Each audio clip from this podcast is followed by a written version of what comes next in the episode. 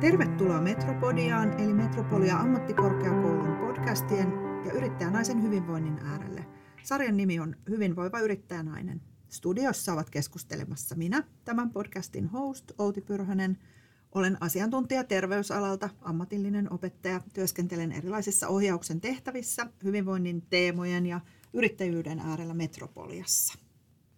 Ja minä olen Heini Maisala McDonnell, myös ammatillinen opettaja. Olen taustaltani fysioterapeutti ja yrittäjä ja työskentelen myös täällä Metropoliassa. Meidän aiheena tänään on pohtia sitä, miten rakentaa yrittäjänaisille suunnattu hyvinvointiryhmä, millaisista aineksista se koostuu ja muodostuu ja minkälaisia asioita kannattaa ottaa huomioon, kun asiakkaana on monia kokeneita osaavia yrittäjänaisia. Meidän hyvinvointiryhmän ideana oli vahvistaa siihen osallistuvien yrittäjänaisten hyvinvointia laaja-alaisesti, ei siis pelkästään semmoisen perinteisen hyvinvointikäsityksen perusteella, vaan mukaan lukien myös se semmoinen liiketoiminnallinen hyvinvointi. Ja meidän lähtökohtana oli se tieto, että suurin osa naisista toimii yksinyrittäjinä tai pienyrittäjinä. Ja se tarkoittaa, että heillä ei välttämättä ole sellaista tukiverkostoa ympärillään, joka, joka joko tekisi sitä samaa työtä tai olisi päivittäin läsnä. Ja samalla tiedettiin yrittäjien järjestön tekemien tutkimusten perusteella, että yli puolella yksinyrittäjistä on haasteita jaksamisen kanssa. Vaikka yksinyrittäjien hyvinvointi on parantunut, niin siinä on silti edelleen paljon parannettavaa. Ja näistä lähtökohdista meidän ryhmätoimintaa lähdettiin luotsaamaan ja sitä toteutettiin yhteensä seitsemän kertaa. Heini, me ollaan oltu työparina vetämässä hyvinvointiryhmiä. Mikä sun käsitys on siitä, että, että mikä, minkälaisia tarpeita yrittäjänaisilla oli, minkälaisten tarpeiden kanssa he tulivat näihin ryhmiin? Niin ehkä me opittiin tässä prosessissa se, että me ei ikinä etukäteen tarkalleen tiedetä, mitä ne tarpeet on ja sen takia tämän ryhmän suunnitelman täytyy olla hyvin joustava. Eli joka kerta, kun me aloitettiin ryhmä, niin se oli aina erilainen. Me kartoitettiin niitä tarpeita, mutta hyvin vahvastihan sieltä nousi esiin aina semmoinen tukiverkoston, työyhteisön puuttuminen, yksinäisyys siinä mielessä, että pohtii yrityksen asioita yksin. Ja, ja monta sellaista, ja sellaista, että pystyisi vuorovaikutteisesti pohtimaan yritykseen ja muutenkin elämään liittyviä asioita, koska se työn ja muun elämän raja-aita on hyvin häilyvä yrittäjänä meidän ryhmissä oli kahtalaisia teemoja. Toiset oli niitä henkilökohtaisempia teemoja, Kyllä. jaksamista, työn ja perheen ja ylipäätään niin kuin ajankäytön hallitsemista ja työn ja perheen yhdistämisasioita. Ja samanaikaisesti koko ajan läsnä oli se yritys, yrittäjyys ja sen yrityksen hyvinvointi, joka tarkoitti sitä, että sellainen jatkuva kehittämisen ote oli läsnä niissä meidän keskusteluissa. Meidän yrittäjänaiset halusivat paitsi pohtia sitä omaa hyvinvointia, niin myös sitä, että miten sitä omaa yritystä voisi viedä eteenpäin, jotta se olisi kokonaisvaltaisesti oman elämänkin kannalta toimiva ratkaisu. Ja usein, kun on yksin yrittäjä tai pienyrittäjäkin, niin on niin yksin sen yrityksen kanssa, että on hyvä olla ihmisiä, joiden kanssa voi peilata niitä omia ajatuksiaan ja saada palautetta. Ja ehkä näiden ryhmien rikkaus oli se, että nämä yrittäjänaiset oli hyvin eri aloilta. Ja mun, mun mielestä se niin kuin toi siihen lisävoimaa. Jokainen pystyi hyvin avoimesti kertomaan liiketoiminnastaan ja saada mielipiteitä täysin äh, tuorein silmin ja korvin, että saivat äh, mielipiteitä ihmisiltä, jotka, jotka katsovat ehkä asioita hyvin eri kannalta ja kuulivat eri asioita kuin ehkä joku, joka olisi ollut samalla alalla. Hmm. Näiden meidän kokemusten perusteella ne on ne verkostot, mitkä on tärkeitä. Se yhdessä oleminen, yhdessä jakaminen sekä omien että yrityksen asioiden ja riippumatta siitä, mikä se tausta kullakin oli, että miltä toimialalta esimerkiksi siihen ryhmään tuli. Mehän luotiin tähän sellainen rakenne ja ainakin itse näen, että tämmöisen hyvinvointiryhmän vetämisen yksi tärkeä edellytys on se, että sillä on olemassa oleva rakenne siitä huolimatta, mitä me äsken puhuttiin, että me, meidän pitää, piti olla ja pitää olla joustavia ja jotenkin antaa tilaa sille, mitä ne ihmiset itse tuottavat ja tarttua niihin asioihin, selvittää tarpeita heti siinä ryhmän alussa, mutta samanaikaisesti meillä pitää olla mielessä joku rakenne, jolla me edetään, että et se ryhmätapaaminen on myös suunnitelmallinen. Kyllä, ja tämän, tätä suunnitelmaa voi, voi johtaa ja noudattaa eri tavoin, että mehän tehtiin valinta, että me oltiin hyvin keskellä tätä ryhmää, niin kuin keskellä tai johtamista tai fasilitointia, ehkä enemmänkin fasilitointia kuin johtamista. Että, että se tämmöinen arvoasetelma oli, että me oltiin siinä ryhmässä tavallaan myös mukana. Paitsi fasilitoijia, niin osittain myös mukana olevia ja itsenämme siinä keskustelussa niin ehkä se, taustallamme mukana.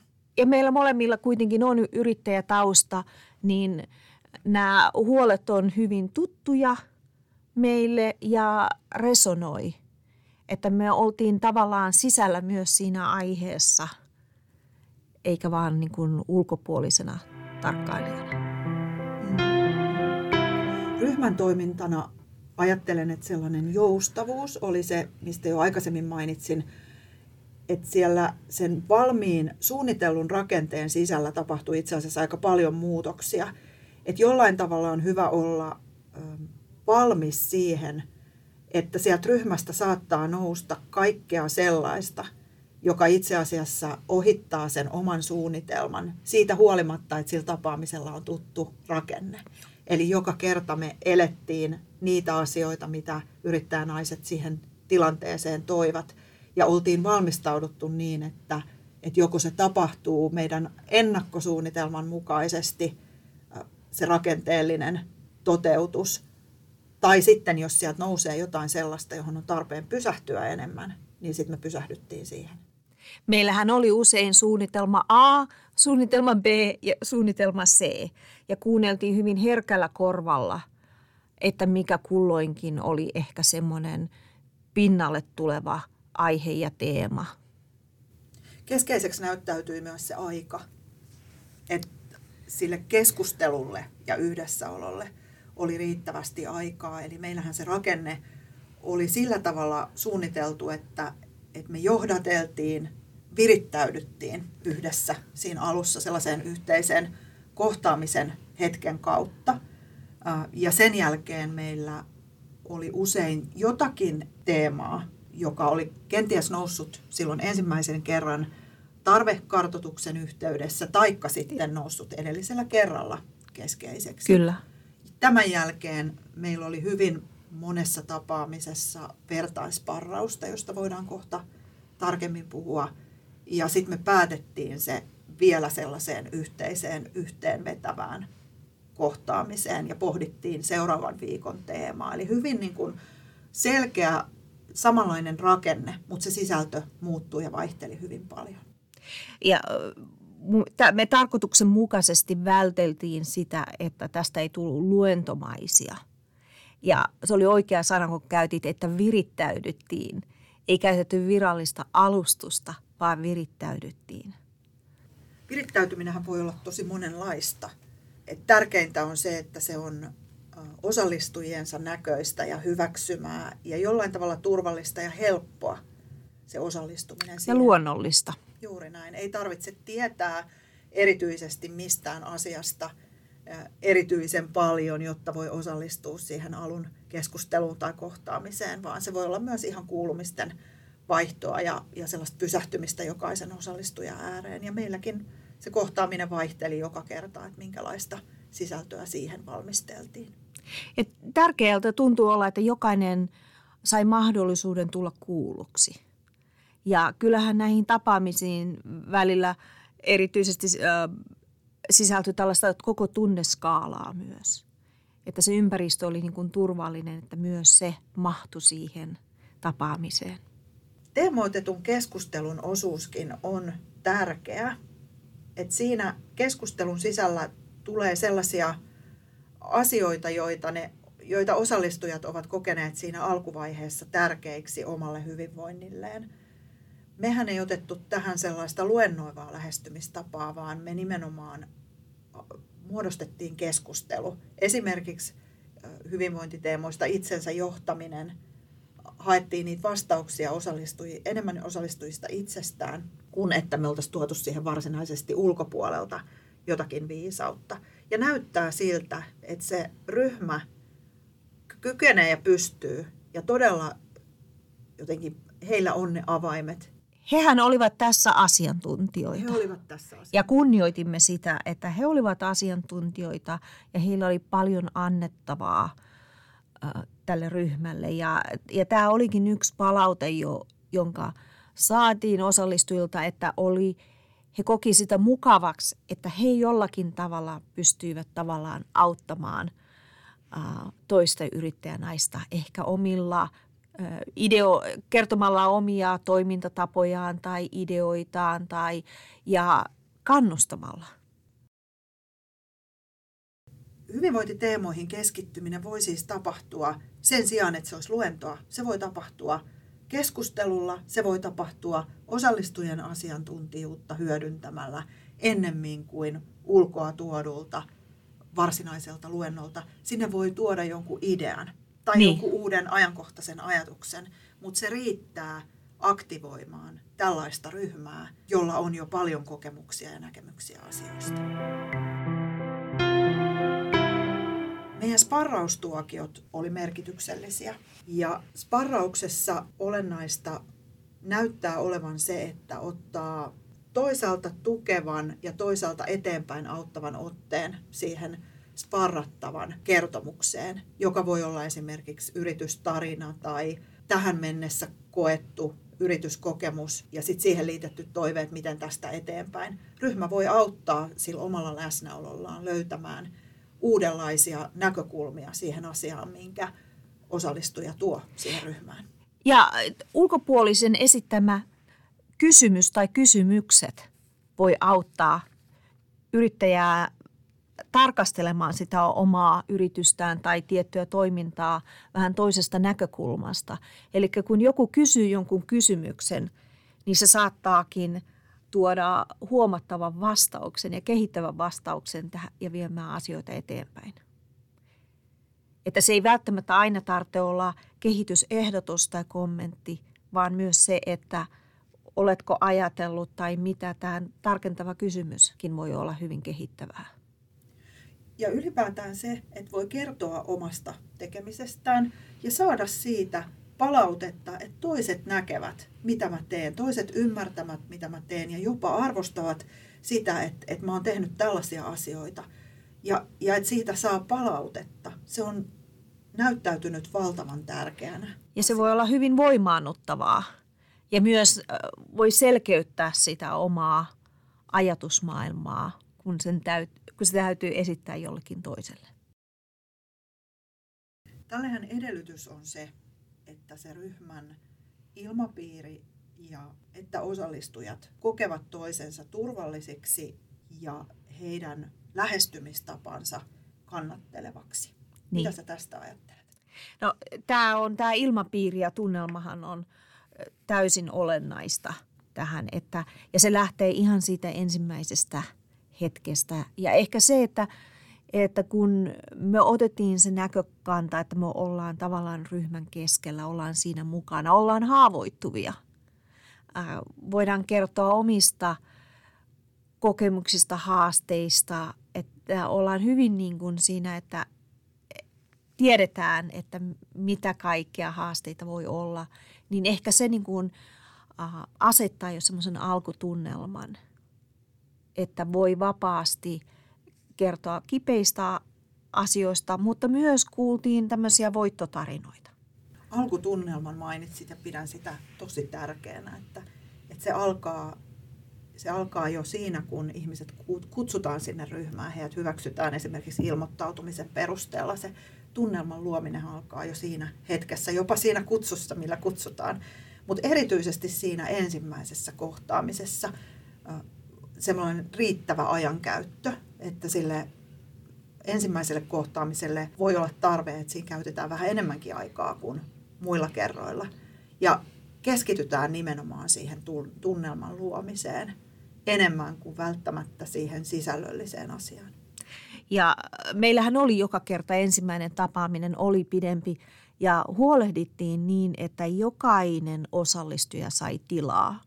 Eli yksittäinen osallistuja ei pystynyt viemään kaikkea tilaa. Eli tuli se, yritettiin luoda semmoisen tasapuolisuuden tunne, että jokainen osallistuja on yhtä tärkeä. Tässä ajattelen, että fasilitaattorin rooli on tärkeä, että hän huolehtii siitä, että se keskustelu pysyy sillä tavalla dialogisena, että jokaisella on mahdollisuus ja tila osallistua, koska me ollaan kaikki erilaisia siinä, miten me liitytään keskusteluun, miten paljon otetaan tilaa, miten paljon käytetään tilaa ja otetaan muita mukaan, niin fasilitaattorin roolina – on varmistaa se, että hiljaisempikin pääsee mukaan ja toisaalta rajata ehkä sitten niitä puheenvuoroja, jotka vie paljon tilaa muilta. Niin, ehkä tarvittaessa rohkaista ja tarvittaessa rajata, että sillä periaatteella. Nostaisin kyllä tällaisen ryhmän vetämisessä psykologisen turvallisuuden hyvin keskeiseksi. Toki myös luottamuksellisuuden. Luottamuksellisuusasiat on tärkeä käydä ensimmäisessä tapaamisessa – läpi, mutta psykologinen turvallisuus puolestaan se, että voi tulla paikalle luottavaisena sellaisena kuin on ja pelkäämättä jotenkin kertoa niistä asioista, mistä haluaa kertoa. Toki jättää myös kertomatta, jos ei halua keskusteluun osallistua. Ja aika paljon olen pohtinut sitä, että mistä se turvallinen tila löytyy tai miten se syntyy. Ja ainakin yhtenä pidän juuri sitä fasilitaattoreiden roolia, että he pitävät sen keskustelun tasapuolisena, mahdollistavat kuuntelun. Ja toisaalta myös ovat itse siinä, jos ei nyt esimerkkeinä, niin ainakin toimivat itse niiden periaatteiden mukaan tietoisena omasta roolistaan ja tietoisena siitä omasta paikastaan siinä ryhmässä. Ja tässä tällaisessa ryhmässähän niin se kuuntelu on vähintään yhtä tärkeää kuin se puhuminen. Ja ehkä ryhmän rakenteessa myös opittiin tässä se, että, että koko on hyvin ratkaiseva. Eli siinä on tietty raja, jonka jos osallisten määrällä mennään niin kuin sen yli, niin sitten siitä niin kuin häviää semmoinen tietty yksilöllisyys ja henkilökohtaisuus ja ehkä se psykologinen turvallisuuskin vähenee, jos ryhmä on liian iso. yhtenä meidän periaatteena taustalla vaikutti tällainen ratkaisukeskeinen viitekehys. Meidän ajatuksena ryhmän vetäjinä oli, että meillä oli luottamus siihen, että me pystytään siellä ratkomaan asioita, joita eteen tulee, ja että me, me, emme, me emme pelkää, minkälaisia asioita niin. siellä nousee esille, ja että meidän tehtävämme on auttaa ja olla mukana luotsaamassa näitä yrittäjyyspolkuja eteenpäin myönteisellä otteella voimavaroja ja onnistumisia erityisesti esille nostaen. Siitä huolimatta, että siellä tuli myös muita kokemuksia esille. Ja tätä kyllä pidän niin kuin sen ilmapiirin kannalta aika oleellisena. Että kyseessä on ryhmätoiminta, jossa etsitään niitä toimivia asioita ja korostetaan niitä – toisella tavalla toimien se ryhmän ilmapiiri saattaisi joskus jäädä aika raskaaksikin. Niin. Tässähän on nimenomaan voimaannuttaminen ja tietty positiivisuus taustalla ja niin kuin sanot, ratkaisujen löytäminen. Eli ei keskitytty vaan niihin haasteisiin, toki niitäkin pysty sanottamaan, vaan että mit, mitä ratkaisuja – niihin voi löytää ja jokainen pystyy tuomaan siihen omia kokemuksiaan. Kyllä. Ja se ratkaisukeskeisyys ei tarkoita sitä, että, että ei huomattaisi niitä asioita, mitkä on vaikeita tai ehkä koetaan ongelmallisiksi, mutta sellaista tunnustelevaa ja rohkaisevaa tapaa toimia, että silloin kun se on mahdollista ja tuntuu luontevalta, niin voidaan lähteä katsomaan, että voidaanko tätä asiaa jotenkin katsoa toisella tavalla tai voidaanko tähän löytää jotain yllättäviä ulospääsyjä, jotta se toiveikkuus siellä taustalla säilyisi. Ja haasteissahan on se, että, että kun, kun ne sanottaa, niistä tulee jotenkin pienempiä. Että jos niitä on yksinään pohtinut, niin sitten kun sen pystyy sanottamaan ja siitä kertomaan, puhumaan vuorovaikutteisesti, asiasta keskustelemaan, niin, niin jotenkin niiden merkitys pienenee. Ja siihen löytyy semmoinen mahdollisuus ratkaisuun. Tähän koskee myös virheitä. Mehän myös opittiin toistemme virheistä, koska yrittäjän polu tulee monenlaisia asioita vastaan ja, ja aina ne siinä hetkessä tehdyt ratkaisut ei ole välttämättä niitä, mitä jälkikäteen katsottuna voisi parhaimmillaan tehdä. Ja tällaisiakin kokemuksia me jaettiin ajatuksella, että mukaan on kuitenkin mahdollisuus ja että siitä, on, siitä voidaan niin kuin jatkaa ja toimia toisin ja myös oppia. Et sitähän se parhaimmillaan myös on ryhmässä keskustelu, että toisten kokemukset tulee osaksi omaa kokemusmaailmaa ja niistä oppii jotakin uutta. Tämähän on jännä tämä suomen kielen ilmaisu yrittäjä, jos verrataan muihin kieliin. Eli sehän kuvit, kuvaa sitä jatkuvaa yrittämistä. Että joskus me voitaisiin kutsua yrittäjiä myös onnistujiksi. Niin siinä olisi vähän tämmöinen positiivinen kuvaus, mutta verrattuna tosissaan muihin kieliin, niin, niin tämä suomen kielen ilmaisu, yrittäjyys on jatkuvaa yrittämistä ja virheiden kautta oppimista. Tämän kokemuksen perusteella, Heini, mitä näistä hyvinvointiryhmistä sulle syntyi, niin mitä ajattelet siitä, että minkälaiset tekijät muodostavat onnistuneen ohjaajakokemuksen tämän tyyppisessä ryhmässä? Ehkä se on se, että hyväksyy alusta pitäen semmoisen joustavuuden ja muuttumisen mahdollisuuden, arvostaa osallistujia ja heidän tietämystään ja tulee tavallaan siihen mukaan.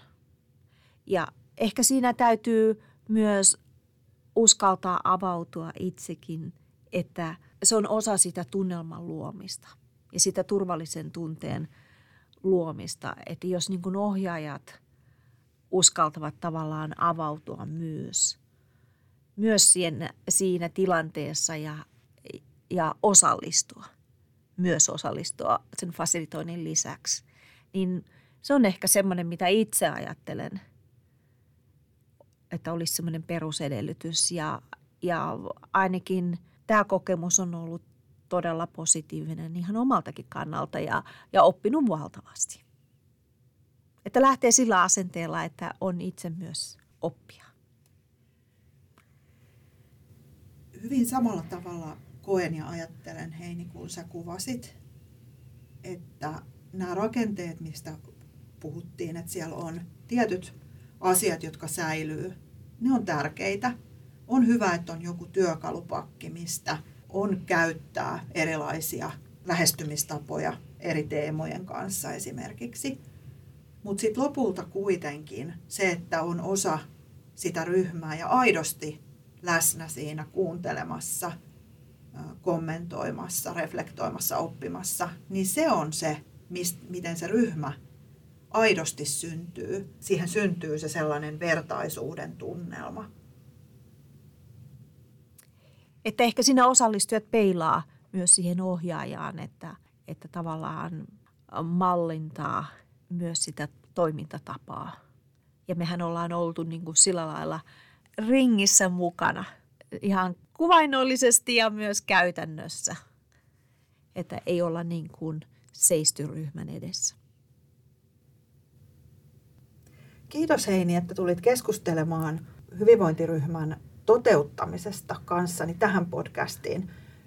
Jatkamme seuraavassa podcastissa hyvinvointiryhmätoiminnan erityispiirteistä, jotka tässä tapauksessa ovat kaksikielisyys ja erityisesti ohjaajan taitovaatimukset. Kiitos Heini, että tulit puhumaan kanssani yrittäjänaisten hyvinvoinnista ja kiitos sinulle kuulijana, että olit mukana. Podcast-sarja Hyvinvoiva yrittäjänainen on tuotettu osana Oona 2.0 yrittäjänaisten liiketoiminnan kasvua digitalisaation ja kumppanuusverkostojen kautta ESR-hanketta.